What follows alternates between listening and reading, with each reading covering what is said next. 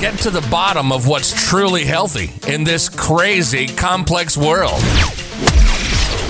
So you can take back what is rightfully yours. Welcome to the Health Sovereign Podcast. This is your host, Logan Christopher. Welcome back. We have another round of my readings of the Medical Monopoly Musings. This time we're covering remdesivir and hydroxychloroquine more topical of a topic than I've done with my medical monopoly musings. And part of the reason for that is that often it takes time to really reveal what is going on. And over time, we'll probably find out even more about this. But with what was going on, I felt this was worth diving into. I saw some information, figured I would dig deeper. And wow, this is very important stuff and so blatant. I'll have some more comments after we get through these here. So let's dive in.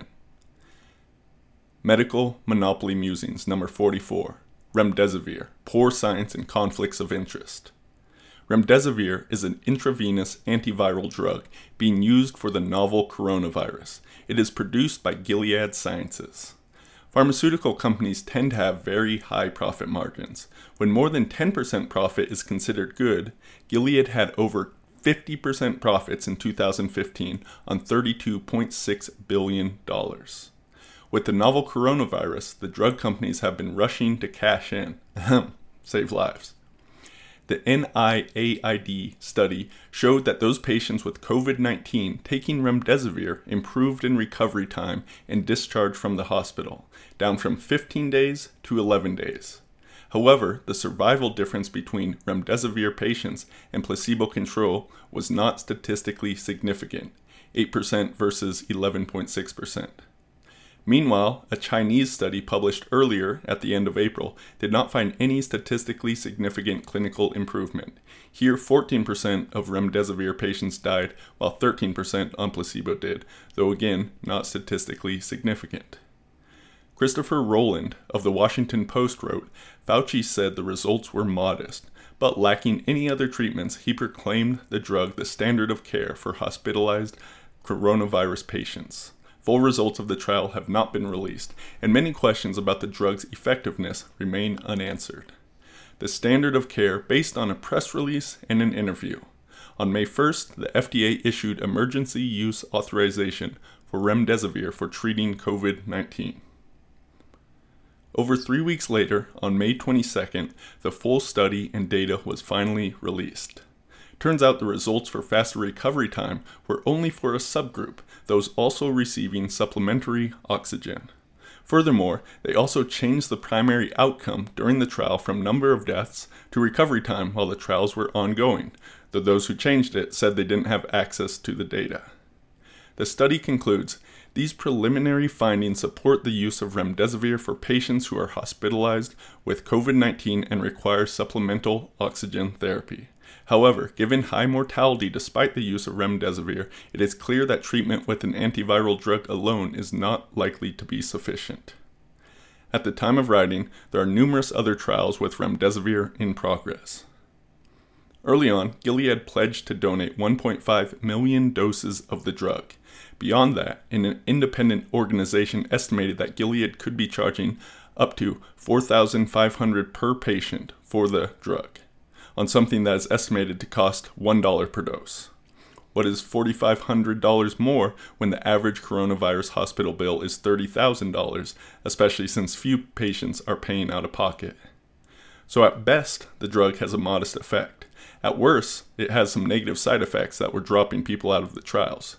But wait, there's more. As I've established over the course of this series, conflicts of interest are often at the root of controversies of the medical monopoly. Here is no different. Investigative journalist Sharyl Attkisson said, When it comes to money, we checked financial ties among experts on the government panel devising coronavirus treatment guidelines, which had the effect of dialing back hydroxychloroquine use and giving an edge to remdesivir. We found that of 11 members reporting links to a drug company, nine of them named relationship to remdesivir's maker Gilead. Seven more, including two of the committee's leaders, have ties to Gilead beyond the 11 months they had to disclose. Two were on Gilead's advisory board. Others were paid consultants or received research support and honoraria. There are other conflicts, but Gilead is by far the leader. Isn't it interesting that the only approved drug happens to come from this company? Just a coincidence, right? To give perspective on how conflicts of interest work on government panels, we can look at the criminal case of Vioxx and similar drugs. The FDA's 2005 advisory board had 32 advisors, 10 of which had conflicts of interest with the drug's maker Merck. The board voted to keep these dangerous drugs on the market, but had these conflicted members not been involved, the vote would have gone the other way. Eight of these 10 said that their ties did not alter their votes. At least two were honest about it. Next time, we'll turn to the even more controversial hydroxychloroquine, which is off patent and very cheap in comparison. Never has science become so politicized with a media barrage involved. Medical Monopoly Musings, number 43 Hydroxychloroquine, Poor Science, and Conflicts of Interest. Last time we covered the drug remdesivir for COVID 19 and how this was bound to conflicts of interest with the drug makers Gilead in the approving committee, as well as some questionable science on whether it worked. Now we turn to hydroxychloroquine, which was notably promoted by President Trump. In this case, we'll cover the drug in the same way as the previous one, looking at science and conflicts of interest. The crazy thing is it is not possible to have this conversation in a balanced way anymore as politics is more polarized than ever. Personally, I am critical of lots of Trump's actions and words, but unlike many, I am not blinded by 100% hatred for the man. There are some things he does and says that I do agree with. Trump was not the first one to talk about hydroxychloroquine. This was recommended by scientists across the world, first and foremost by French doctor Didier Raoult, who said, We know how to cure the disease. One study touted by the media in the USA was done at the VA, showing that more people died when taking hydroxychloroquine. But there were flaws in this study. As a retrospective study, it wasn't randomized. More importantly, sicker patients were put into the treatment group, which would then make sense as to why they died more. An influential study was published in The Lancet showing hydroxychloroquine increased mortality, which seemed to be the death knell for this drug, so much so that the WHO paused its other ongoing trials of the drug, which were later resumed. This led many to claim that Trump's disinformation was killing people. Yet this study was later retracted when the company behind the data, Surgisphere, wouldn't share said data. They were behind another New England Journal of Medicine paper that got retracted for the same reason, though this one looked at ACE inhibitors, not hydroxychloroquine. Looking deeper, these are the only studies this company's data has ever been used for. According to LinkedIn, they only had five employees. Checking at the time of writing this, the number has gone down to two. Prior to February of this year, the company only had one employee, the founder, Dr. Desai, who has had malpractice suits against him. The URL for the company has been excluded from the Internet Archive Wayback Machine. This is highly unusual. In fact, I've never seen any site disappear from it before. There is much more controversy behind this company and its founder, which you can find in the references. In other words, Surgisphere appears to be a shell company whose sole aims appeared to be to make hydroxychloroquine look bad. So, who was behind it? One thing we find is that the Lancet's paper lead author Dr. Mandeep Mehra has a long list of drug and medical company conflicts. He has personal fees from Abbott, Medtronic, Janssen, Mesoblast, Portola, Bayer, Baim Institute for Clinical Research, Newpol CV, FineHeart, Leviticus, Roivant, and Triple Gene. This study was supported by Brigham and Women's Hospital, where they were also doing remdesivir studies with over 1,000 patients, for which they're receiving funding from Gilead. Yes, there are still more studies that show no benefit.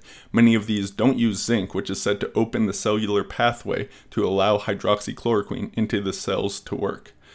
Dr. Anthony Cardillo said hydroxychloroquine really only works in conjunction with zinc. Every patient I've prescribed it to has been very, very ill, and within 8 to 12 hours they were basically symptom free, and so clinically I am seeing a resolution.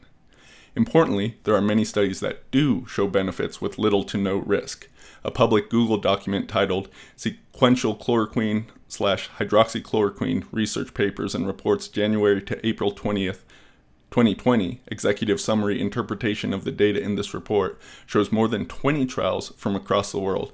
They state the HCQ AZ combination, an antibiotic also used in combination, when started immediately after diagnosis, appears to be a safe and efficient treatment for COVID 19 with a mortality rate of 0.5% in elderly patients.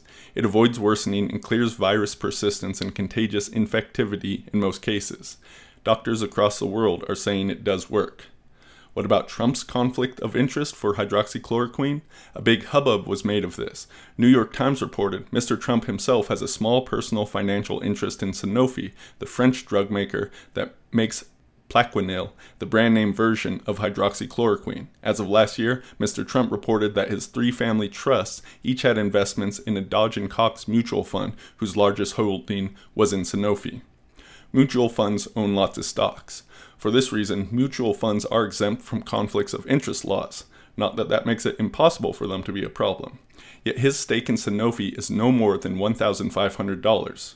More importantly, hydroxychloroquine is off patent. While Sanofi makes it, so do other companies, and it's dirt cheap, especially compared to the new patented remdesivir. Meanwhile, all of New York Times articles I've seen have been silent regarding the conflicts of interest behind the approval of remdesivir. This is how science is done in our modern world. While most of the time bad science hides in the shadows, this is one of the most blatant examples I've seen. Too bad our news cycle has moved on, so the people aren't thinking about this anymore. Few and far between will hear this story. Remdesivir is still the standard of care being promoted yet some are fighting back. The Association of American Physicians and Surgeons has sued the FDA, Health and Human Services, and BARDA over this to end the irrational interference. One more personal thought it's all misdirection. What is the drug that will save us? Notice how the entire scientific, political, and medical conversation is on this drug, that drug, or the vaccines. Notice how nothing is mentioned about any of the important aspects of health. I'm not saying we shouldn't be doing drug trials and find those that can help. That's all well and good. But if it really were about health and saving people, we'd be talking about much else. There are plenty of trials showing common nutrients are working for this disease zinc, vitamin C, vitamin D, phytonutrients, etc. Even Google is censoring these topics, as CEO of YouTube said they will remove information that is problematic, including anything that is medically unsubstantiated, such as take vitamin C, take turmeric, anything that would go against WHO guidelines, we will be taking those down. Since writing these, I ended up doing a bit more digging as this is a story that is still unfolding, and I'm going to read some of that additional writing here. As science goes, more research is being done. There's good, legitimate research, and then there's agenda driven research. Here's some new data I didn't cover before on the latter. On June 15th, the FDA revoked emergency use authorization of HCQ and CQ. FDA has concluded that based on this new information and other information discussed in the attached memorandum, it is no longer reasonable to believe that oral formulations of HCQ and CQ may be effective in treating COVID 19, nor is it reasonable to believe that the known and potential benefits of these products outweigh their known and potential risks. So let's look at some of that agenda driven science. Two of the main ones are the WHO's Solidarity trials and the UK's Recovery trial. The problem is that these trials are using excessive, deadly doses. The WHO's own information shows this. A 1979 paper by consultant H. Weniger mentions that 1.5 to 2 grams of hydroxychloroquine may be fatal. Around this amount is what is being used. The recovery trial specifically 2.4 grams in the first day. Meanwhile, the French doctor, Raoult, was using 600 milligrams daily for up to 10 days with his patients. Of 1,061 COVID 19 patients, all over 74 years old, only 8 died, a mortality rate of 0.75%. Meryl Nass, MD, says excessive dangerous HCQ dosing continues to be used in WHO's solidarity trials. These trials are not, in fact, testing the benefits of HCQ on COVID 19, but rather are testing whether patients survive toxic, non therapeutic doses. Only when this information was repeatedly pointed out was the hydroxychloroquine arm of the trial stopped. They did it without announcing this information. So let's think about this for a second. Do you think these were honest mistakes? It was just an accident to use massive doses of a drug that has been widely used for decades safely at lower doses out of the blue? Or do you think that they set out to prove that hydroxychloroquine did not work so that Gilead could make money off of remdesivir now and that a vaccine later on becomes the savior? As you might expect by this point, the Gates Foundation is implicated in this research, along with the Wellcome Trust for funding the recovery trial. As for the WHO trial, well, Gates is now the number one financial backer of the WHO. Understand what this means.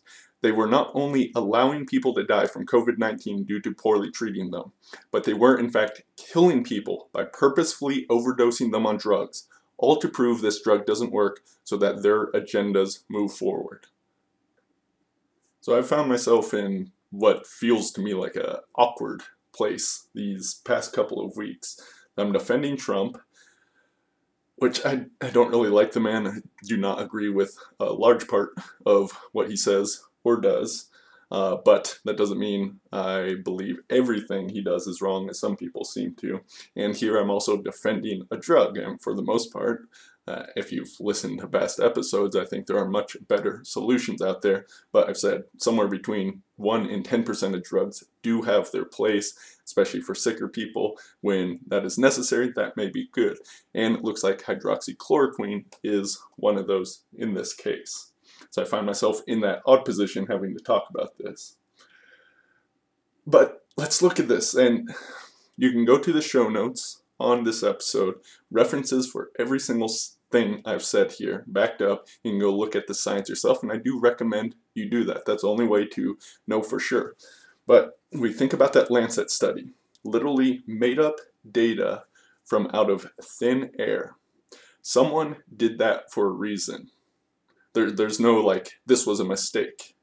The Lancet publishing it, sure, that could be a mistake. I'm not saying they were necessarily involved in there, uh, but the people behind that. So why did they do this? Obviously, it was to show that hydroxychloroquine does not work, in fact, was killing people. That was the purpose of that made up data. Who was behind that? If we look at the like lowest level conspiracy, was it Gilead because they were up against remdesivir and they wanted to have their drug that they can make money off of? Um, I suppose that is possible, but I think we have to look at the even bigger picture here of what they're trying to do because treatment of COVID 19 can't be successful for a lot of these bigger agenda items. So if something was successful right out of the gate and that was just spread, then we could go back to normal. Not the new normal, but back to the previous normal. And that can't be allowed because of the agendas that want to be moved forward. So that study was completely made up. And then these other studies, they're not able to make up data, wouldn't be able to fly in the same sort of way after that. That did understand that Lancet Journal got the WHO's trial to stop doing it, but then after it got retracted, they had to reopen that study. But then here, they're using excessive doses that are literally killing people. And as I said in there, this drug has been used for decades successfully for malaria, and a wide variety of other uses. People that use this know the dose. Do you think it's just a mistake that they are choosing excessive deadly doses? When the made up data said that, oh, this drug is killing people. Big coincidences there, especially for these two biggest trials, the recovery trial and the solidarity trial, to be doing the same mistake. So we see if you just look at the facts, there is something shady going on behind these. That I think bigger people, bigger agendas than just Gilead trying to make money off of this here. And I know for many people, if you don't dig into this, you'd have no clue. Many people hate Trump for some valid reasons, some not so valid reasons. But many people, especially out here in California, most people are liberal, think that Trump is automatically wrong about every single thing he says. So when he starts touting this drug, people assume he must be wrong. Then the liberal media, of course, jumps on that and proves why he is wrong. But in this case, he's not wrong. And there's lots of attention on it. So in order to prove him wrong, this science with an agenda has to be done. And I know that people don't want to perceive this because, well, one, it's just hard to recognize. I'm actually in a, a bit of an argument with a friend of mine, smart guy, but He cannot buy that this kind of stuff goes on because really too many people have to be involved. Well, sometimes, but really not actually that many people because of our biases and uh, the propaganda. We're all under just a, a torrent of all the time. Many people just come to believe things without having to know that that's the case. So, yeah, the people behind that Lancet study, the people that are deciding on the dosing for uh, these other trials, there's a few people involved that know what it, they're doing that are doing these things, these dastardly deeds for whatever agenda they have, whether they're being bribed, they're being bought off, uh, various conflicts of interest involved. Who knows exactly the truth of what is going on? But it is happening. It is happening. The proof is there. This stuff is happening. This evil is being perpetrated. People purposefully being killed by drug overdoses here. You get that? It's not just about money, people are dying because of this. And they don't want any effective treatment. Do you get that? They do not want an effective treatment for COVID 19. Not yet.